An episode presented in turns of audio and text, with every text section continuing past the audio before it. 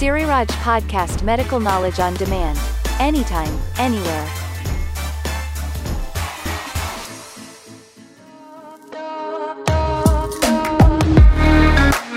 Smart Hospital อัปเดตเทคโนโลยี และบริการทางการแพทย์อัจฉริยะภายในสิริราช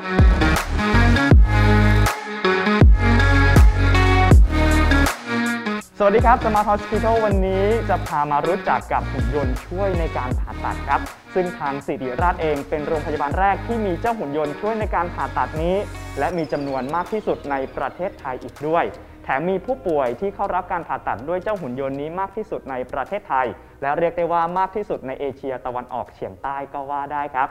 ความเจ๋งของเจ้าหุ่นยนต์นี้คืออะไร แล้วดีกว่าการผ่าตัดแบบอื่น ๆ อย่างไรบ้าง ปลอดภัยจริงไหม แล้วใครสามารถเข้ารับการผ่าตัดนี้ได้บ้างนะฮะ วันนี้ทุกคำถามมีคำตอบครับ วันนี้นะครับผมก็อยู่กับผู้ช่วยศาสตราจารย์นายแพทย์ วรบุตรทวีรุจนะ อาจารย์ประจำสาขาวิชาแพทย์ศัลยศาสตร์ทั่วไป คณะแพทยศาสตร์ศิริราชพยาบาล มหาวิทยาลัยมหิดล อาจารย์สวัสดีครับ สวัสดีครับคุณหมูสวัสดีครับ อาจารย์สวัสดีครับ โอ้โหครับขออนุญาตเรียกอาจารย์นี่นี่ได้เลยครับยินนะดีฮะครับคบ อาจารย์ครับก่อนจะไปเรื่องหุ่นยนต์ฮะอันนี้ทราบมาว่าอาจารย์เนี่ยนอกจากจะเป็นคุณหมอที่ผ่าตัดเก่งมากๆแล้วนะฮะยังมีเสียงที่ไพเราะมาก ๆ อีกครับคุณผู้ชมแอบไปดู The Voice มาครับก็เป็นช่วงประสบการณ์หนึ่งนะครับครับเมื่อหลายปีก่อนครับ ก็มีโอกาสได้เข้าประกวดครับ ก็เป็นประสบการณ์ที่ดีครับอืมครับผมก็แต่เป็นใจรักอยากเป็นหมอหมอสัญญกรรมมากกว่านะครับครับ เป็นงานอดิเรกใช่ไหมครับเป็นงานอดีเลยครับผอ๋อมครับครับอาจารย์ พูดถึงหุ่นยนต์ช่วยในการผ่าตัดครับอาจารย์ อันนี้ครับ ทางสิริราชเองเป็นโรงพยาบาลแรกใช่คใช่รับไหมครับที่มีเจ้าหุ่นยนต์นี้ แล้วก็เห็นบอกว่ามีจำนวนมากที่สุดในประเทศไทยอีกด้วยครับตอนนี้มีรุ่นอะไรบ้างแล้วครับอาจารย์อ๋อก่อนอื่นนะครับคุณหมูผมขออนุญาตให้ข้อมูลนี้ก่อนจริงๆเอ่อหุ่นยนต์ที่ช่วยผ่าตัดเนี่ยที่ใช้ในอยู่ในปัจจุบันเนี่ยจริงๆมีของหลายบริษัทนะครับครับแต่บริษัทที่ที่เรียกว่าใช้กันแพร่หลายมากที่สุดเนี่ยก็คือบริษัท Intuitive ของประเทศสหรัฐอเมริกา แล้วก็เจ้าหุ่นยนต์ที่ชื่อว่าดาวินชีนะครับอ่า หุ่นยนต์ดาวินชีเนี่ยถูกสร้างขึ้นเมื่อประมาณต้นปีคริสตศักราช 2000 นะครับ ตอนแรกก็เป็นดาวินชีรุ่นปกติครับแล้วก็ถูกพัฒนาเป็นดาวินชีรุ่น S SI และล่าสุดโมเดลล่าสุดก็คือ XI นะครับที่ศิริราชเราเนี่ยมีอยู่ทั้งหมด 4 ตัวนะครับอ๋อทั้งประเทศเนี่ยเรามี 12 ตัว งั้นครับในยะแล้วก็คือเรามีมากที่สุดนะครับอ๋อในประเทศไทย แล้วก็ใน 4 ตัวเนี้ยก็มีตั้งแต่รุ่น S ครับ SI แล้วก็ XI เรามี 2 ตัวครับอ๋อครับผมก็คือ 4 ตัวอยู่ที่สิริราชใช่ครับถือว่าเยอะที่สุดในไทยแล้วใช่ครับจาก 12ก็1ใน3ครับครับผมก็คือที่โรงพยาบาลอื่นเนี่ยอาจจะมีอย่างละหนึ่งใช่โรงพยาบาลอาจหจะนึ่งเป็นตัวบางบ้างมันมีใช่ไหรุ่น SI ตัวหนึ่งหรืออาจจะมี XI ตัวหนึ่งแต่ว่าที่ศรีราชเนี่ยเป็นสถาบันเดียวที่มีเยอะที่สุดละคือมี 4 ตัวครับครับผมสิริราชเป็นที่แรกที่นำเข้ามาใช่ครับไหมครับอันนี้ทำไมถึงสนใจนำนวัตกรรม หุ่นยนต์ช่วยในการผ่าตัดนี้เข้ามาในประเทศไทยอะครับอาจารย์ ผมว่าเราทราบกันดีว่าศรีราชเป็นที่แรกที่ที่นำหุ่นยนต์เข้ามาช่วยผ่าตัด แล้วก็ผ่าตัดได้สำเร็จนะครับในครับช่วงปีพุทธศักราช 2550 นะครับ ผู้ป่วยรายแรกที่เราผ่าตัดเนี่ยก็คือผู้ป่วยมะเร็งต่อมลูกหมากครับก็มีทีมสัญญาแพทย์ทางเดินปัสสาวะครับอืมมาช่วยกันผ่าตัดจนสำเร็จลุล่วงไปด้วยดีนะครับครับ เหตุผลที่ตอนนั้นเราเราเราสนใจ ตัวหุ่นยนต์ใหม่ๆเนี่ยเข้ามาเนี่ยเพราะว่าศรีราชเนี่ยเป็นสถาบันทางการแพทย์ที่ชั้นนำนะครับแล้วก็ครับมีความสนใจที่จะนำเทคโนโลยีใหม่ๆค่ะที่เป็นประโยชน์และที่สำคัญคือปลอดภัยครับมาใช้รักษาคนไข้นะครับแล้วก็เพื่อให้ผลการรักษามันออกมาดีที่สุด ตอนนั้นเราเล็งเห็นแล้วว่าไอ้เทคโนโลยีเนี่ยน่าจะเข้ามาใช้ได้จริง แล้วก็ปลอดภัยแล้วก็ให้ผลการรักษาเนี่ยที่ดีเยี่ยม นอกจากนั้นเนี่ยเราก็ยังเล็งเห็นว่าเอ่อตัวเนี้ยน่าจะเป็นอนาคตของเออวงการศัลยศาสตร์ของประเทศไทยด้วย ดังนั้นเราเลยนำหุ่นยนต์เนี่ยเข้ามาผ่าตัดเอ่อเป็นรายแรกของประเทศไทยครับครับครับโอ้โหถ้าพูดถึงคือปัจจุบันเนี่ยกลายเป็นหุ่นยนต์มีหุ่นยนต์ช่วยในการผ่าตัดแล้วครับอันนี้ย้อนกลับไปเมื่ออดีตเลยครับอาจารย์ครับ วิวัฒนาการของการผ่าตัดเนี่ยฮะครับก็คือกว่าจะมาเป็นหุ่นยนต์ในปัจจุบันนี้ก็ต้อง ผ่าตัดด้วยมือกันเองมาก่อนนี่ใช่ไหมครับครับ อันนี้อยากให้อาจารย์เล่าให้ฟังหน่อยได้ไหมครับว่าวิวัฒนาการเป็นยังไงบ้างได้แล้วก็มีได้ข้อจำกัดยังไงได้บ้างยินดีครับ ก็จริง ๆ แล้วเออถ้ามองไปถึงประวัติศาสตร์การผ่าตัดนี้นะครับ ในยุคแรกๆเนี่ยหลายร้อยปีก่อนเนี่ยมันก็เริ่มต้นจากการผ่าตัดแบบเปิดครับเปิดในที่นี้คือแผลใหญ่ ยกตัวอย่างเช่นสมมติเราจะผ่าตัดช่องท้องเนี่ยก็คือเปิดตั้งแต่เนี่ยแผลตั้งแต่ใต้ลิ้นปีลงมาถึงอ๋อคือกรีดไปตั้งแต่เลยบนนี่ใช่ยาวเลยอ๋อออย่างเงี้ยนะครับ อันนี้ข้อดีก็คือว่า โอ้แผลใหญ่ครับเห็นชัดเจนอืมเห็นอวัยวะข้างในชัดเจนเข้าไปผ่าตัดเข้าไปเย็บอะไรเงี้ยเรียบร้อยง่าย แต่ว่าข้อเสียย่อมมี เพราะว่าแผลใหญ่ใช่ไหมครับครับก็โอกาสเจ็บแผลก็เยอะกว่าอ๋อใช่ไหมครับเสียเลือดเยอะกว่า ผลครับแทรกซ้อนของแผลเนี่ยก็มากกว่านะครับ แล้วก็ฟื้นตัวก็ช้า คนไข้กลับบ้านช้าครับนะครับ ดังนั้นเนี่ยพอมันมีข้อจำกัดลักษณะแบบนี้เนี่ยมนุษย์เราเองเนี่ยก็พยายามที่จะ เอาชนะข้อจำกัดนี้นะครับ ก็เลยมีการพัฒนาว่า เอ๊ะ เราจะผ่าตัดให้มันแบบแผลเล็กลงได้ไหม โดยที่มีประสิทธิภาพเทียบเท่าหรือแม้กระทั่งดีกว่า เมื่อเวลามันผ่านไปมาถึงประมาณสักปีคริสต์ศักราชสัก 1980 ช่วงที่ผมเกิดพอดีพอดียังไงครับอาจารย์มีการผ่าตัดสองกล้องเกิดขึ้นอ่าเป็นผ่าตัดแผลเล็กครับเจาะรูทำที่หน้าท้องนะฮะครับ แผลเล็กๆสักขนาดเซนสองเซนอ๋อเริ่มเล็กลงมา เล็กลงมาแทนที่เปิดใหญ่ใหญ่ครับแบบยาวๆเลย ก็เป็นอืมแบบเจาะรูเล็ก ๆ แต่ว่ามีมีแผลหลายๆแผลนิดนึงนะครับครับ แล้วก็เข้าไปผ่าตัดนะครับ ก็ช่วงนั้นเนี่ยเป็นช่วงที่เทคโนโลยีมันเริ่มพัฒนาขึ้นก็คือว่า เรามีกล้องที่สามารถใส่เข้าไปในช่องท้องได้นะครับ เรามีอุปกรณ์ที่ลักษณะคล้ายๆ เป็นตะเกียบเข้าไปนะครับอ๋อแล้วก็อุปกรณ์นี้ก็มีทั้งกันไกรมีทั้งแบบครีมห้ามเลือดอะไรต่างๆเนี่ยทำให้ ในตอนนั้นเนี่ยการผ่าตัดเอ่อสองกล้องนะครับแผลเล็กเนี่ยมันก็เริ่มมีความนิยมมากขึ้น แล้วก็ให้ผลการรักษาออกมาที่ดีดีเยี่ยมเลยนะครับ แล้วก็ครับผลแทรกซ้อนน้อยมากอืมนะครับเข้าใจว่าเคสแรกที่ผ่าตัดสำเร็จเนี่ยก็ช่วงประมาณปีพันเก้าแปดสิบเนี่ยผ่าตัดถุงน้ำดีสำเร็จโดยครับศัลยแพทย์ชาวฝรั่งเศส แล้วหลังจากนั้นเนี่ยเอ่อการผ่าตัดส่องกล้องก็เริ่มนิยมมากขึ้นอืมแล้วก็เริ่มแทรกซึมเข้าไปในทุกๆ field ของการผ่าตัดเช่น เข้าไปใน field ทางเดินอาหาร field ช่องปอดหัวใจ field เอ่อทางเดินปัสสาวะอะไรอย่างนี้ยนะครับ แต่อย่างไรก็ตามครับ ถึงแม้มันดูเหมือนจะดีมันก็ยังมีข้อจำกัดครับครับ คือในงานที่แบบว่าเอ่อผ่าตัดในที่แคบๆนะครับอ่าหรือว่าเราต้องใช้การผ่าตัดที่ละเอียดขึ้น หรือครับว่าต้องเย็บอย่างเงี้ยมันทำได้ค่อนข้างยากครับ Imagine แบบเราใช้ตะเกียบไหมเข้าไปผ่าตัดในที่แคบๆแล้วต้องเย็บอย่างเงี้ยโอ้โหมันใช้เวลาก็ลำบากใช่ไหมฮะอันนี้ใช่ นะครับแล้วก็แล้วก็เป็นอุปสรรคมาก ๆ เลยครับมนุษย์เราเองเนี่ยก็พยายามที่จะพัฒนาข้าวเอ่อก้าวข้ามขีดจำกัดนี้ ก็เลยสร้างเป็นหุ่นยนต์ขึ้นมาอืมอันนี้หุ่นยนต์นี้ข้อดีคือว่ามันสองกล้องเหมือนกันแต่ว่าเอ่อมันสามารถกระดกได้ คือมันสามารถมี articulate ในภาษาอังกฤษคือหมายว่าสามารถกระดกขึ้นมาได้อ่าหักงอได้อ๋อดังนั้นในที่แคบๆเนี่ยมันก็สามารถที่จะ งอมือเหมือนเราเอามือเข้าไปผ่าตัดในอ๋อในช่องท้องได้อย่างนั้นนะฮะเลยทำให้เย็บได้ง่ายครับผ่าตัดได้ง่าย แล้วก็รวดเร็วขึ้นปลอดภัยมากขึ้นอืมนั่นเลยเป็นที่มาที่ไปว่าหุ่นยนต์ก็เริ่มเริ่มที่จะมีความนิยมมากขึ้นนะครับครับน่าจะเป็นตั้งแต่ช่วงต้นปีคริสตศักราช2000 เป็นต้นมาอืมนะคครัรับบนั่นก็คือเป็นสตอรี่เป็น history ของของการผ่าตัดนะครับครับตั้งแต่อดีตจนถึงปัจจุบันโอ้โหจะเห็นได้ว่ามีประวัติการผ่าตัดที่ อ่าเรียกได้ว่าเรื่องราวเนี่ยยาวนานนะฮะตั้งแต่ครับแบบเปิดมาสองกล้องใช่และปัจครับจุบันคือใช้หุ่นยนต์ช่วยใช่ผ่าตัดครับอย่างที่เจ้าหุ่นยนต์ช่วยในการผ่าตัดของศิริราชเนี่ยครับครับอันนี้มีชื่อว่าอะไรนะฮะดาวินชีดาวินชีครับอ๋อครับ อันนี้ส่วนประกอบหลักหลักการทำงานของเจ้าหุ่นยนต์เนี่ยครับคุณหมอครับ ทำยังไงครับอาจารย์เอ่อโดยทั่วไปตัวเจ้าหุ่นยนต์ดาวินชีเนี่ยนะครับเอ่อมันจะประกอบด้วย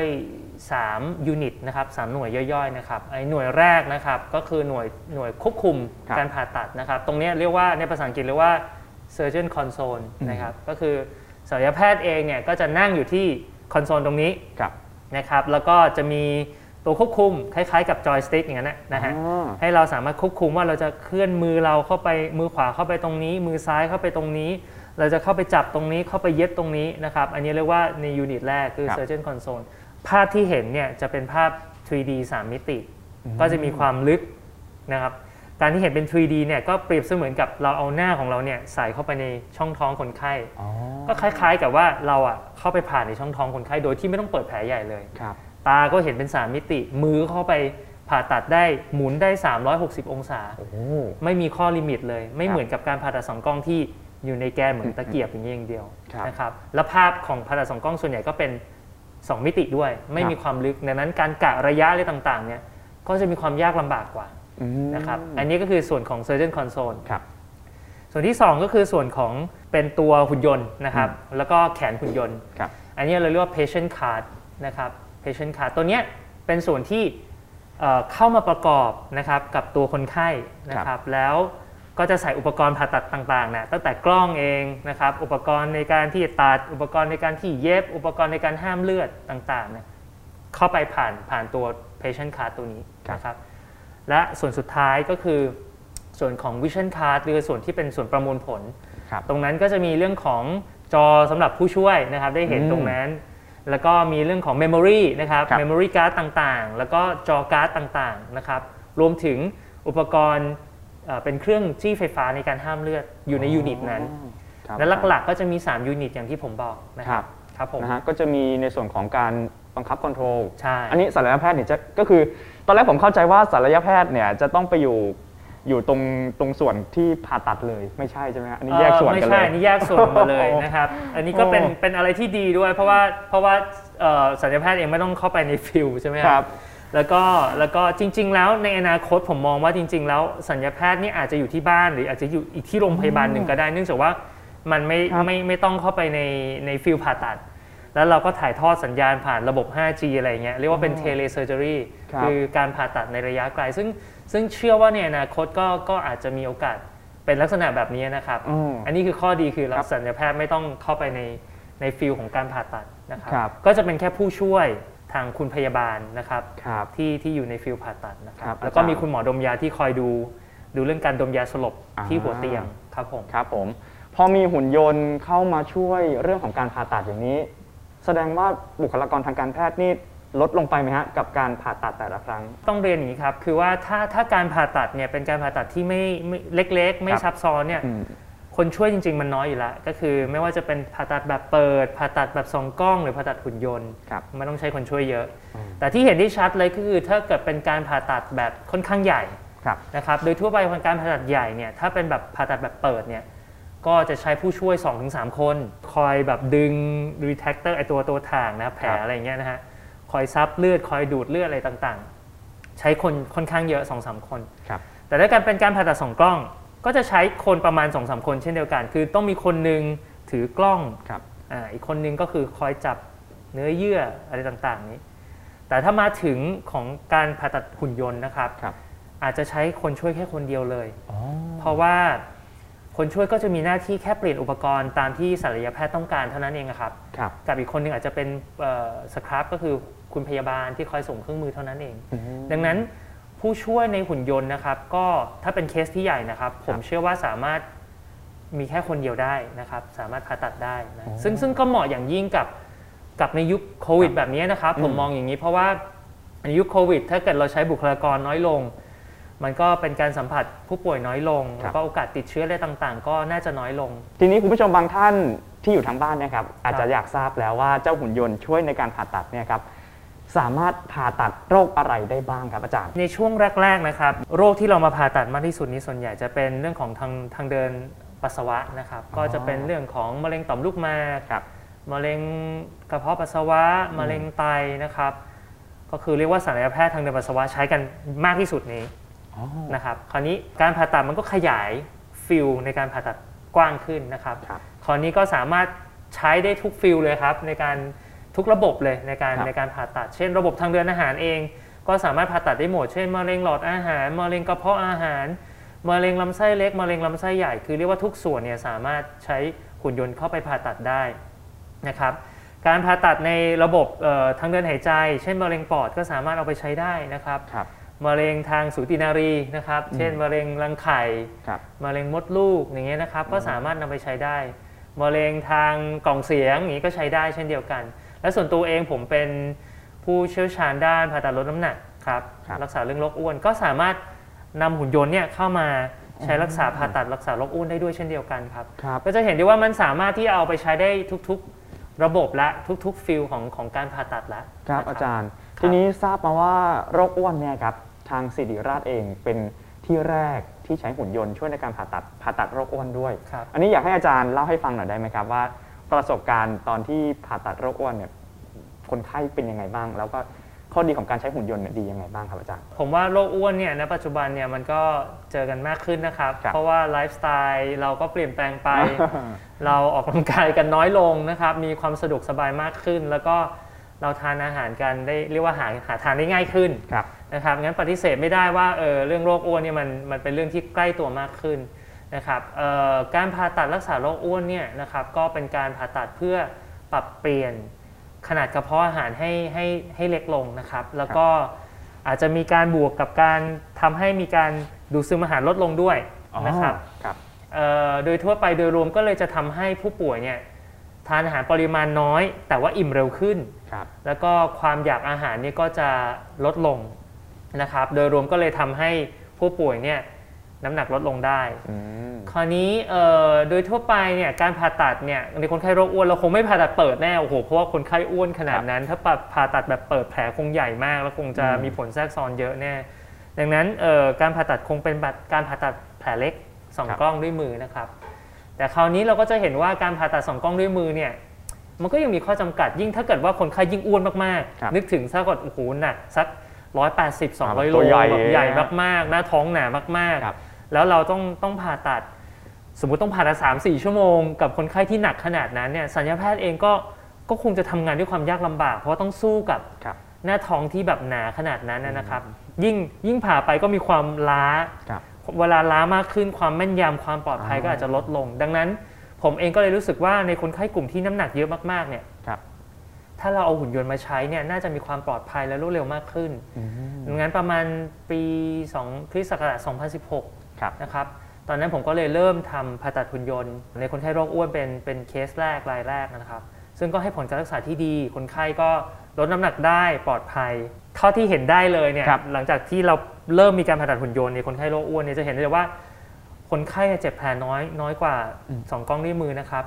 แล้วก็ฟื้นตัวค่อนข้างเร็วครับครับนอนโรงพยาบาลวัน 2 วันก็กลับบ้านแล้วโอ้แล้วก็แล้วก็คนไข้ค่อนข้างที่จะให้ผลการรักษาดีครับลดครับน้ำหนักได้เยอะ เรียกว่าคนไข้ก็ happy มีความสุขนะครับกับกับผลการรักษาที่ได้อืมดังนั้นปัจจุบันเนี่ยผมเองคิดว่าบทบาทของหุ่นยนต์เข้ามาช่วยในการผ่าตัดรักษาโรคอ้วนเนี่ยมันมีครับมีมากและมากขึ้นเรื่อยๆนะครับอืมครับครับผม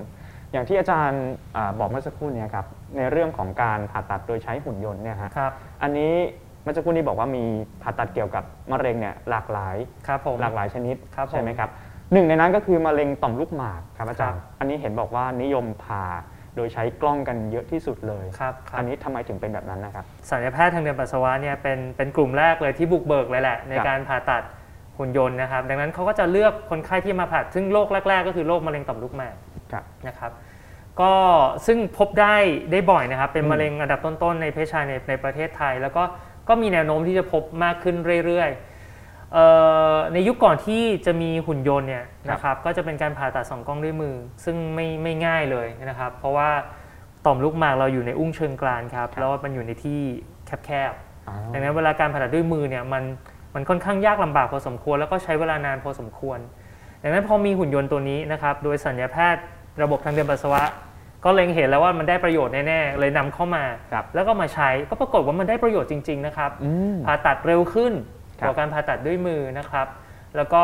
สีเลือดน้อยกว่านะครับ และที่สำคัญที่สุดเลยนะครับสำหรับเพศชายเลยคือว่าครับมันสามารถเก็บรักษาเส้นประสาทที่ไปเลี้ยงบริเวณแถวๆอวัยวะเพศได้ ดังนั้นไอ้ตรงเนี้ยครับผู้ป่วยเนี่ยก็ก็เลยเห็นว่าเออมันมันมีความสำคัญนะครับ แล้วก็นิยมแล้วก็ แล้วก็มีความสนใจมากขึ้น ดังนั้นเลยทำให้ศรีราชเองมีเคสมากขึ้นมากขึ้น แล้วก็มากที่สุดในประเทศไทย และรวมถึงมากที่สุดในระดับ Southeast Asia อืมด้วยนะครับครับก็เลยทำให้ทำให้เรียกว่าเป็นภาความภาคภูมิใจนะครับของพวกเราชาวศรีราชนะครับครับครับผมทีนี้เห็นบอกมาว่าผ่าตัดได้หลายโรคเลยครับกับเจ้าหุ่นยนต์เนี่ยครับแล้ว ในทางกลับกันล่ะครับอาจารย์ ตอนนี้ยังมีโรคอะไรที่ยังยังไม่สามารถที่จะใช้หุ่นยนต์ผ่าตัดได้บ้างไหมครับตอนนี้ ส่วนใหญ่เนี่ยมันมันมันสามารถใช้หุ่นยนต์ได้ได้แทบทั้งนั้นเลยนะครับ ทุกๆระบบแต่ว่ามันจะมีอยู่บางระบบที่ที่ผลการรักษาของหุ่นยนต์อาจจะไม่ได้แตกต่างกับการผ่าตัดด้วยสองกล้องด้วยมือหรือผ่าตัดด้วยเปิดครับเท่าไหร่นักแต่ว่าส่วนใหญ่เนี่ยสามารถแอพพลายหรือว่าเอามาใช้ ในทุกๆระบบได้ครับทั้งร่างกายได้หมดเลยตั้งแต่ศีรษะอืมจนถึงถึงเท้าได้เลยครับครับผมก็คือเรียกได้ว่าตอนนี้หุ่นยนต์ช่วยผ่าตัดนี่คือ ผ่าตัดได้ทั้งร่างกายแล้วแหละใช่ไหมใช่ฮะครับใช่ครับสามารถเอามาใช้กับบางกบางผ่ตัดระบบได้เลย ก็ให้ผลการรักษาที่ดีมากๆนะครับบางระบบก็ยังยังเทียบเท่ากับการส่องกล้องด้วยมือหรือว่าผ่าตัดด้วยเปิดอ๋ออยากจะทราบแล้วสิครับ หุ่นยนต์ช่วยในการผ่าตัด คนที่จะมาบังคับได้เนี่ยครับอาจารย์จะต้องทำยังไงบ้างฮะต้องเป็นศัลยแพทย์ แบบไหนจบทั้งด้านไหนยังไงครับอาจารย์อ๋อส่วนส่วนใหญ่ก็คือว่าเอ่อยกตัวอย่างผมก่อนแล้วกันนะครับ ก็คือว่าอันดับแรกคือจบแพทยศาสตร์อืมเรียบร้อยก่อนนะครับ แล้วก็มาต่อเรียนเฉพาะทางเป็นศัลยศาสตร์ทั่วไปครับนะครับ หลังจากจบแล้วเนี่ยแนะนำให้ไปต่อยอดอืมต่อยอดเป็นเป็นเรียกว่า fellow นะครับครับก็คคือแพทย์เป็นแพทย์เฉพาะทางต่อยอด ในระดับแพทย์เฉพาะทางต่อยอดเนี่ยแหละครับที่ที่จะสามารถศึกษานะครับและฝึกฝน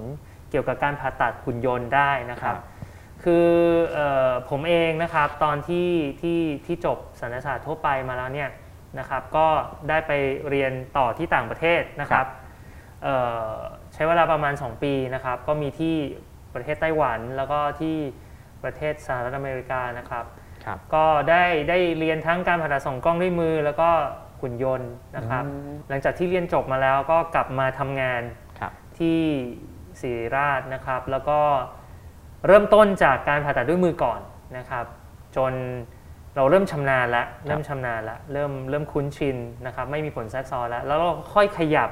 จากการผ่าตัดสองกล้องด้วยมือเนี่ยไปเป็นการผ่าตัดด้วยหุ่นยนต์อืมนะครับ ซึ่งซึ่งเรียกว่าค่อยๆก้าวไปทีละ step ต่อ step นะครับครับผม ก็คือไม่ใช่ว่า ผม ขับรถบังคับเป็นอะไรเงี้ยไปผ่าตัดไม่ได้เนาะเอ่ออันนี้อาจจะยังไม่จริง ๆ แล้วข้อจำกัดของการที่จะมาบังคับหุ่นยนต์ได้เนี่ยครับมันเปรียบเสมือนต้องต้อง train ใช่ไหมฮะคุณหมอต้อง train เหมือนกัน คือผมผมดูเหมือนกับว่าหุ่นยนต์มีข้อดีอครับยู่ค่อนข้างมากนะครับ แต่มันอืมก็ยังมีข้อจำกัดอยู่บ้างครับ ก็อืมอันดับแรกก็คือว่ามันอาศัยการฝึกฝนครับ ไม่ใช่มาถึงแบบว่าเราเล่นเกมเยอะ ๆ แล้วเราแบบ จะสามารถเข้าจับหุ่นยนต์แล้วก็ผ่าตัดได้เลยนะครับ ผมว่าหุ่นยนต์เนี่ยต้องต้องต้องได้รับการฝึกฝนพอสมควร เพราะว่าจุดหนึ่งที่ต้องต้องระวังในหุ่นการผ่าตัดหุ่นยนต์ก็คือว่าเวลาเราจับเนื้อเยื่อต่างๆเนี่ยมันมันจะเราจะไม่รู้ถึงความตึงของเนื้อเยื่อ อันนี้อันเนี้ยอันเนี้ยอืมค่อนข้างต้องใช้ประสบการณ์และใช้การฝึกฝน คือการผ่าตัดสองกล้องด้วยมือเนี่ยเรายังรู้สึกถึงความตึงะของสัมเนื้อเยื่อสัมใช้เราสัมผัสมันได้เองอะครับเรารู้สึกว่ามันมีเซนส์กลับมาครับ แต่ว่าหุ่นยนต์เนี่ยมันจะไม่มีนะครับ มันใช้สายตาในการประเมินว่า อันนี้คือโดนแล้วนะครับอันนี้คือตึงมากแล้วนะอืมดังนั้นตรงนี้เองเนี่ยในในคนที่ยังไม่มีประสบการณ์เนี่ยหรือแบบไม่ได้เข้ามาฝึกฝนครับเอ่อในใน center ที่ที่ที่ผ่าตัดหุ่นยนต์เนี่ยอืมก็อาจจะทำให้เกิดผลแทรกซ้อนตรงนี้ได้ คือดึงแรงไปทำให้ครับเนื้อเยื่อมันขาดไป แล้วก็ทำให้เกิดการเลือดออก แล้วเป็นอันตรายต่อคนไข้อืมดังนั้นตรงนี้เองเนี่ย ถึงแนะนำว่าจริง ๆ ควรจะต้องเข้ามาครับเรียนในเอ่อโรงพยาบาลหรือใน center ที่ที่เขามีผู้เชี่ยวชาญด้านหุ่นยนต์ตรงนี้นะครับ เพื่อที่จะทำให้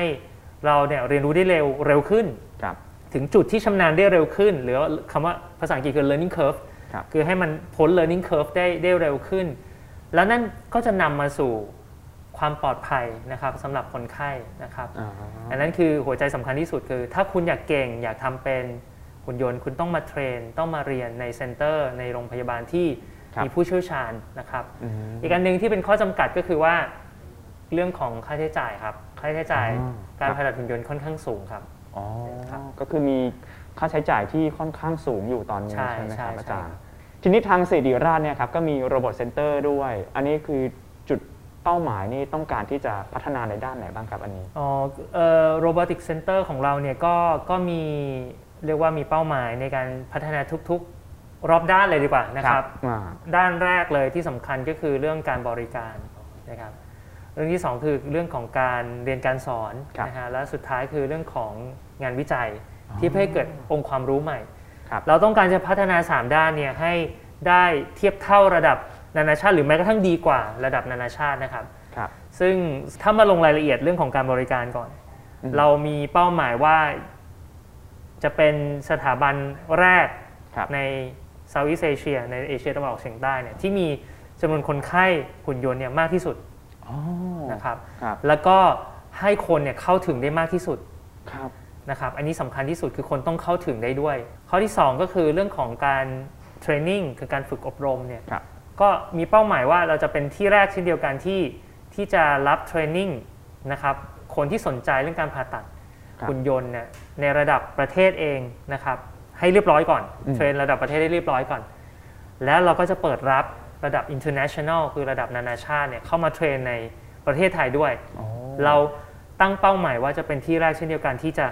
จะเปิดรับคนที่ที่ที่จากต่างประเทศที่สนใจเนี่ยมาเทรนในประเทศไทยด้วยครับ ตรงนี้ก็เป็นชื่อเสียง ให้กับศรีราชให้กับประเทศนะครับในระดับต่อไป และสุดท้ายที่ขาดไม่ได้เลยก็คือ การพัฒนาองค์ความรู้ครับครับจากงานวิจัยนะครับอืมเพราะว่าองค์ความรู้ที่เกิดขึ้นจากงานวิจัยเนี่ยมันจะเป็นตัวที่จะพัฒนาทำให้เราเนี่ยมีความก้าวหน้ามากขึ้น แล้วก็แน่นอนที่สุดมันตามมากับความปลอดภัยของคนไข้ด้วยเวลาเกิดองค์ความรู้ใหม่ๆนะครับครับอันนี้ก็คือเป็นเรียกว่าเป็นพันธกิจอืมเป็นเป้าเป็นเอมของ Robotic Center ของศรีราชเรานะครับ ที่ครัจะบไปให้ถึงให้ได้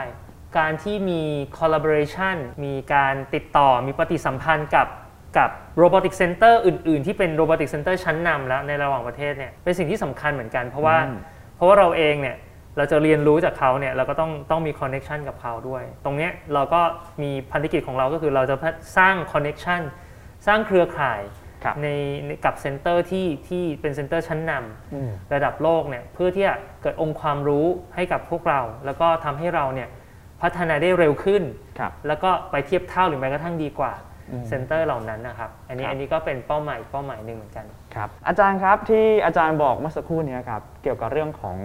การใช้หุ่นยนต์ช่วยในการผ่าตัดมีค่าใช้จ่ายที่ค่อนข้างสูง ใช่ครับใช่ไหมครับตรงนี้ แล้วอันนี้ก็คือยังมีมีการพัฒนาอย่างไรฮะมีโครงการอะไรครับตรงนี้ ต้องยอมรับเลยเรื่องค่าใช้จ่ายของหุ่นยนต์เนี่ยสูงจริง ๆนะครับครับตั้งแต่แรกก็คือตัวเครื่องเองเนี่ยอืมราคามูลค่าหลายสิบล้านมากเลย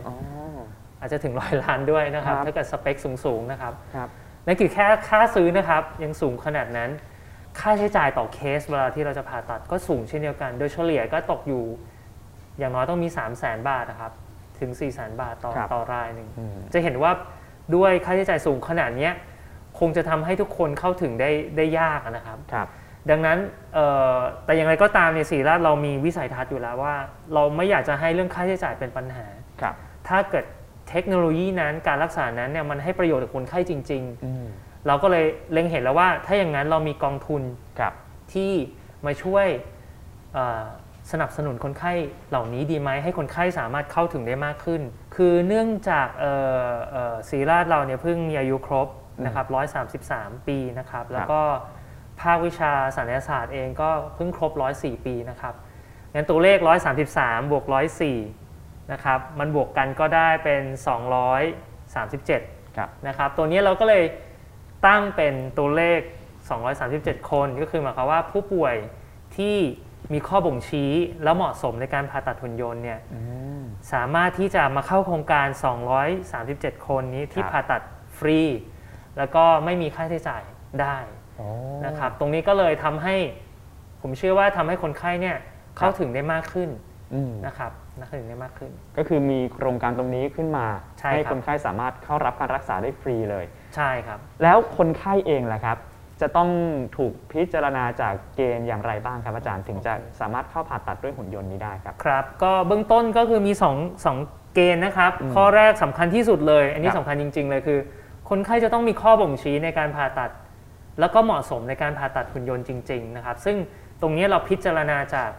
สัญญแพทย์นะครับครับ ผู้ผู้ผ่าตัดนะครับอืมข้อที่ 2 ก็คือจะมีการประเมินจากหน่วยสังคมสงเคราะห์ของโรงพยาบาลนะครับครับ เพื่อประเมินเศรษฐฐานะของของคนไข้จริง ๆ ว่าเขามีปัญหาเรื่องค่าใช้จ่ายจริงๆครับถ้าเกิดใครที่มีรายได้ดีอยู่แล้ว พอจ่ายได้อยู่แล้วเราก็คงไม่อยากจะจะให้คนไข้อืมเขาแบบมาเข้าโครงการนี้นะครับ เพราะมันครับจะทำให้อาจจะไปเบียดอ่าเป็นลดโควต้าใช่ของลดอื่นโควต้าของคนที่เขาไม่มีจริง ๆ นะครับ ดังนั้นก็จะมีการประเมิน โดยนักสังคมสงเคราะห์ก่อน ให้มั่นใจว่าจริง ๆ แล้วเขามีปัญหาเรื่องค่าใช้จ่ายจริง ๆ ครับ ครับคราวนี้ถ้าเกิดครบองค์สองก็คือข้อแรกมีข้อบ่งชี้โดยสัญญาแพทย์นะครับเหมาะสม ครับ ข้อที่ 2 ก็มีปัญหาเรื่องค่าใช้จ่ายจริง ๆ เราก็นำคนไข้เข้าสู่กระบวนการเอ่อผ่าตัดฟรีตรงนี้นะครับ อ่าครับ ก็ต้องพิจารณาเรียกได้ว่าเป็นเคส by เคสไปเลยถูกต้องใช่ไหมครับอันนี้ถูกต้องครับนะฮะตอนนี้ แอบถามโควต้าเต็มหรือยังครับอาจารย์ ตอนนี้ยังนะครับ เพราะว่าเพลินโครงการเนี้ยออกมาช่วงโควิดพอดีนะคครัรับบแล้วจำนวนการผ่าตัดเนี่ยก็ลดน้อยลงในช่วงโควิด ก็คือจะผ่าเฉพาะเคสที่จำเป็นจริง ๆ ดังนั้นตรงนี้โควต้ายังเหลืออยู่ครับ ครับผมสำหรับคนที่สนใจคนที่มีข้อบ่งชี้ตรงนี้ก็สามารถติดต่อเข้ามาได้ครับ อาจารย์ครับในอนาคตครับอาจารย์คิดว่าหุ่นยนต์ช่วยในการผ่าตัดเนี่ยครับ จะสามารถเข้ามาทำงานแทนศัลยแพทย์ได้เรียกเรียกได้ว่าร้อยเปอร์เซ็นต์อันนี้เป็นไปได้ไหมฮะอันนี้คำถามนี้โดนใจมากเลยครับ เพราะว่าจริง ๆ ก็กังวลอยู่ใช่ไหมครับว่าเอ๊ะสัญญาแพทย์เราจะตกงานหรือเปล่า ในอนาคตคือหุ่นยนต์จะมาแทนที่พวกเราหรือเปล่านะครับคำตอบผมคิดว่ามันเป็นไปได้ยากนะครับ เหตุผลเพราะว่าอย่างนี้คือว่าเอ่อเราผ่าตัดในร่างกายมนุษย์ของเรานะครับ ร่างกายมนุษย์ของเราเนี่ยมันไม่เหมือนกับเอ่อเรียกว่าสิ่งของต่างๆครับเรียกว่ามันมีความ ไม่ตรงไปตรงมาหมายความว่ายกตัวอย่างเช่นอ่าไส้ติ่งเนี่ยอยู่ด้านขวาก็จริงใช่ไหมครับครับ คราวนี้เราจะตัดไส้ติ่งเนี่ยบางทีไส้ติ่งบางคนเนี่ยมันอยู่ขวามันอยู่สูงอืมมันอยู่บางคนอยู่ต่ำครับ บางทีอยู่ข้างหลัง บางทีอยู่ข้างหน้า ดังนั้นเขาเรียกว่ามันมีความผันแปรนะครับไม่ไม่ไม่ทุกคนไม่ไม่มีตำแหน่งไส้ติ่งที่เหมือนเหมือนกันเหมือนกัน ดังนั้นเนี่ยการที่หุ่นยนต์เนี่ยมันจะผ่าตัดแทนคนได้เนี่ยมันจะต้องมีแพทเทิร์นที่เรียกว่าร้อยเปอร์เซ็นต์เช่น มาทางนี้ออกไปทางขวาเลี้ยวขวาเลยเลี้ยวซ้ายเลย เหมือนเป็นโปรแกรมที่ที่ครับบอกเลย อย่างนั้นถึงจะสามารถมาผ่าตัดได้อย่างถูกต้องและแม่นยำในทุกคน แต่เนื่องจากร่างกายของเราเนี่ยมันไม่ได้เป็นแบบนั้นอืมมันมีความ variation อย่างที่บอกคือมันไม่ไม่ไม่ตรงไปตรงมาอ่าดังนั้นเนี่ยจะให้หุ่นยนต์มาครับตัดบางทีอาจจะบอกเป็นไส้ติ่งมันไปตัดผิดก็ได้อ๋อดังนั้นผมเองเชื่อว่าเอ่อการผ่าตัด ด้วยหุ่นยนต์เนี่ยยังไงก็อาจจะต้องครับมีคนคอยควบคุมอยู่นะครับอืมหุ่นยนต์จะมาแทนที่เลย ผมว่าตอนนี้คงยากครับ แล้วก็ความปลอดภัยก็อาจจะน้อย อาจจะน้อยอืมนะครับครับผมงั้นคิดว่ายังไม่ตกงานครับครับอาจารย์ครับเนื่องด้วยร่างกายของมนุษย์ก็คือมีความหลากหลายเนาะใช่ครับแล้วหุ่นยนต์เนี่ยคือถูกป้อนโปรแกรมเข้าไปอาจจะยังไม่ไม่เสถียรขนาดใช่ที่จะต้องมีคนที่จะคอยควบคุมอีกทีหนึ่งถูกต้องครับนะฮะแล้วก็อย่างที่บอกคือ กายวิภาคของมนุษย์เรามันไม่เหมือนกันครับอ่าแล้วก็การที่มันไม่เหมือนกันในยหุ่นยนครัต์บก็จะคาดเดายากว่า เอ๊ะตรงนี้ต้องตัดยังไงอะไรอย่างเงี้คยรับครับผมฉะนั้นปัจจุบันก็คือยังคงต้องมีศัลยแพทย์ใช่ครับ ในการควบคคุวมบบัคุมงคับหุ่นยนต์อยู่ครับนะใช่ฮะครับจะเห็นได้ว่าหุ่นยนต์ช่วยในการผ่าตัดนี่นะครับเป็นเทคโนโลยีสุดล้ำที่ถูกสร้างขึ้นมาเพื่อก้าวข้ามขีดจำกัดในอดีตทำให้ศัลยแพทย์นะครับทำงานได้อย่างง่ายขึ้นนะบางอวัยวะนะครับมีความซับซ้อนก็ ทำให้มีความที่เรียกได้ว่าผ่าตัดได้ง่ายมากขึ้น ใช่ไหมครับคุณหมอใช่ครับนะฮะแล้วก็ลดอาการบาดเจ็บที่เกิดจากแผลด้วยนะฮะบาดแผลมีขนาดน้อยลง แต่อย่างไรก็ดีครับ ก็ยังมีราคาค่าใช้จ่ายที่ค่อนข้างที่จะสูงนะครับ ซึ่งทางสิริราชเองก็ได้มีโครงการ เปิดให้คนไข้นะครับเข้ารับการรักษาได้ฟรีอีกด้วย เพื่อให้ทุกคนนะครับเข้าถึงได้อย่างเท่าเทียม และใช้ประโยชน์ร่วมกันได้ครับ วันนี้ขอบคุณอาจารย์นีนีมากเลยนะครับยินดีที่ครับมาขอบคุณคแชรัร์บประโยชน์เกี่ยวกับเรื่องครับของหุ่นยนต์โอ้โหบอกเลยว่าไฮเทคมากๆเลยครับอาจารครัย์บ นะฮะซึ่งก็จะมีพัฒนาต่อยอดไปอีกในอนาคตครับผมนะครับ ตรงนี้ครับวันนี้ขอบคุณมาก ๆเลยคยิรับนดีครับ Smart Hospital วันนี้หมดเวลาแล้วครับ ต้องขอตัวลาไปก่อน พบกันใหม่ได้ครั้งหน้าสำหรับวันนี้ สวัสดีครับ Smart Hospital อัปเดตเทคโนโลยี และบริการทางการแพทย์อัจฉริยะภายในสิริราช ติดตามพอดแคสต์ของสิริราชได้ที่ SoundCloud Spotify และ Apple Podcast ชื่อ Channel สิริราช Podcast และรับชมรูปแบบวิดีโอได้ทาง Facebook และ YouTube สิริราช PR Siri Raj Podcast Medical Knowledge on Demand. Anytime, anywhere.